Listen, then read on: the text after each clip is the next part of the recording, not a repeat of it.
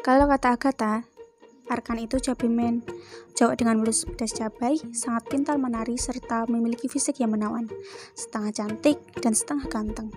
Agatha menjuluki dirinya sendiri sebagai Wonder Woman yang akan selalu kuat menghadapi tiap goresan takdir yang terjadi.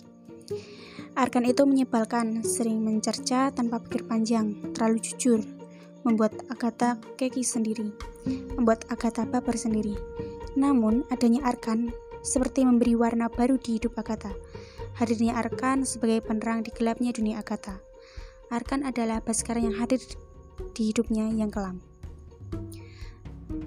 Pertemuan mereka bermula ketika Agatha yang sedang menuju sekolah menggunakan motor secara tidak sengaja menabrak Arkan. Arkan dikenal sebagai cabimen itu langsung melontarkan amarahnya. Agatha pun membalas omelan Arkan. Sejak kejadian itu, setiap mereka bertemu selalu ribut. Sering bertengkarnya mereka, keduanya pun mulai mendendam rasa, tapi keduanya tidak mengakui karena gengsi.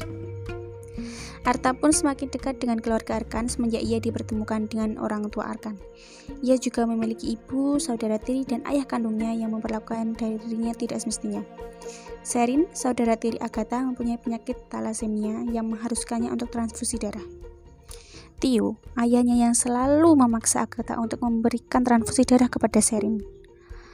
Lalisa, ibu Arkan yang sangat dekat dengan Agatha, serta Alan, saudara kandung Arkan.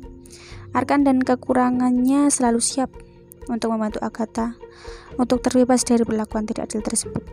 Beberapa bulan berlalu, Samudra berhasil menemukan nenek dari ibunya Agatha. Arkan dan Agatha berjanji setelah mereka sukses nanti mereka akan bertemu lagi.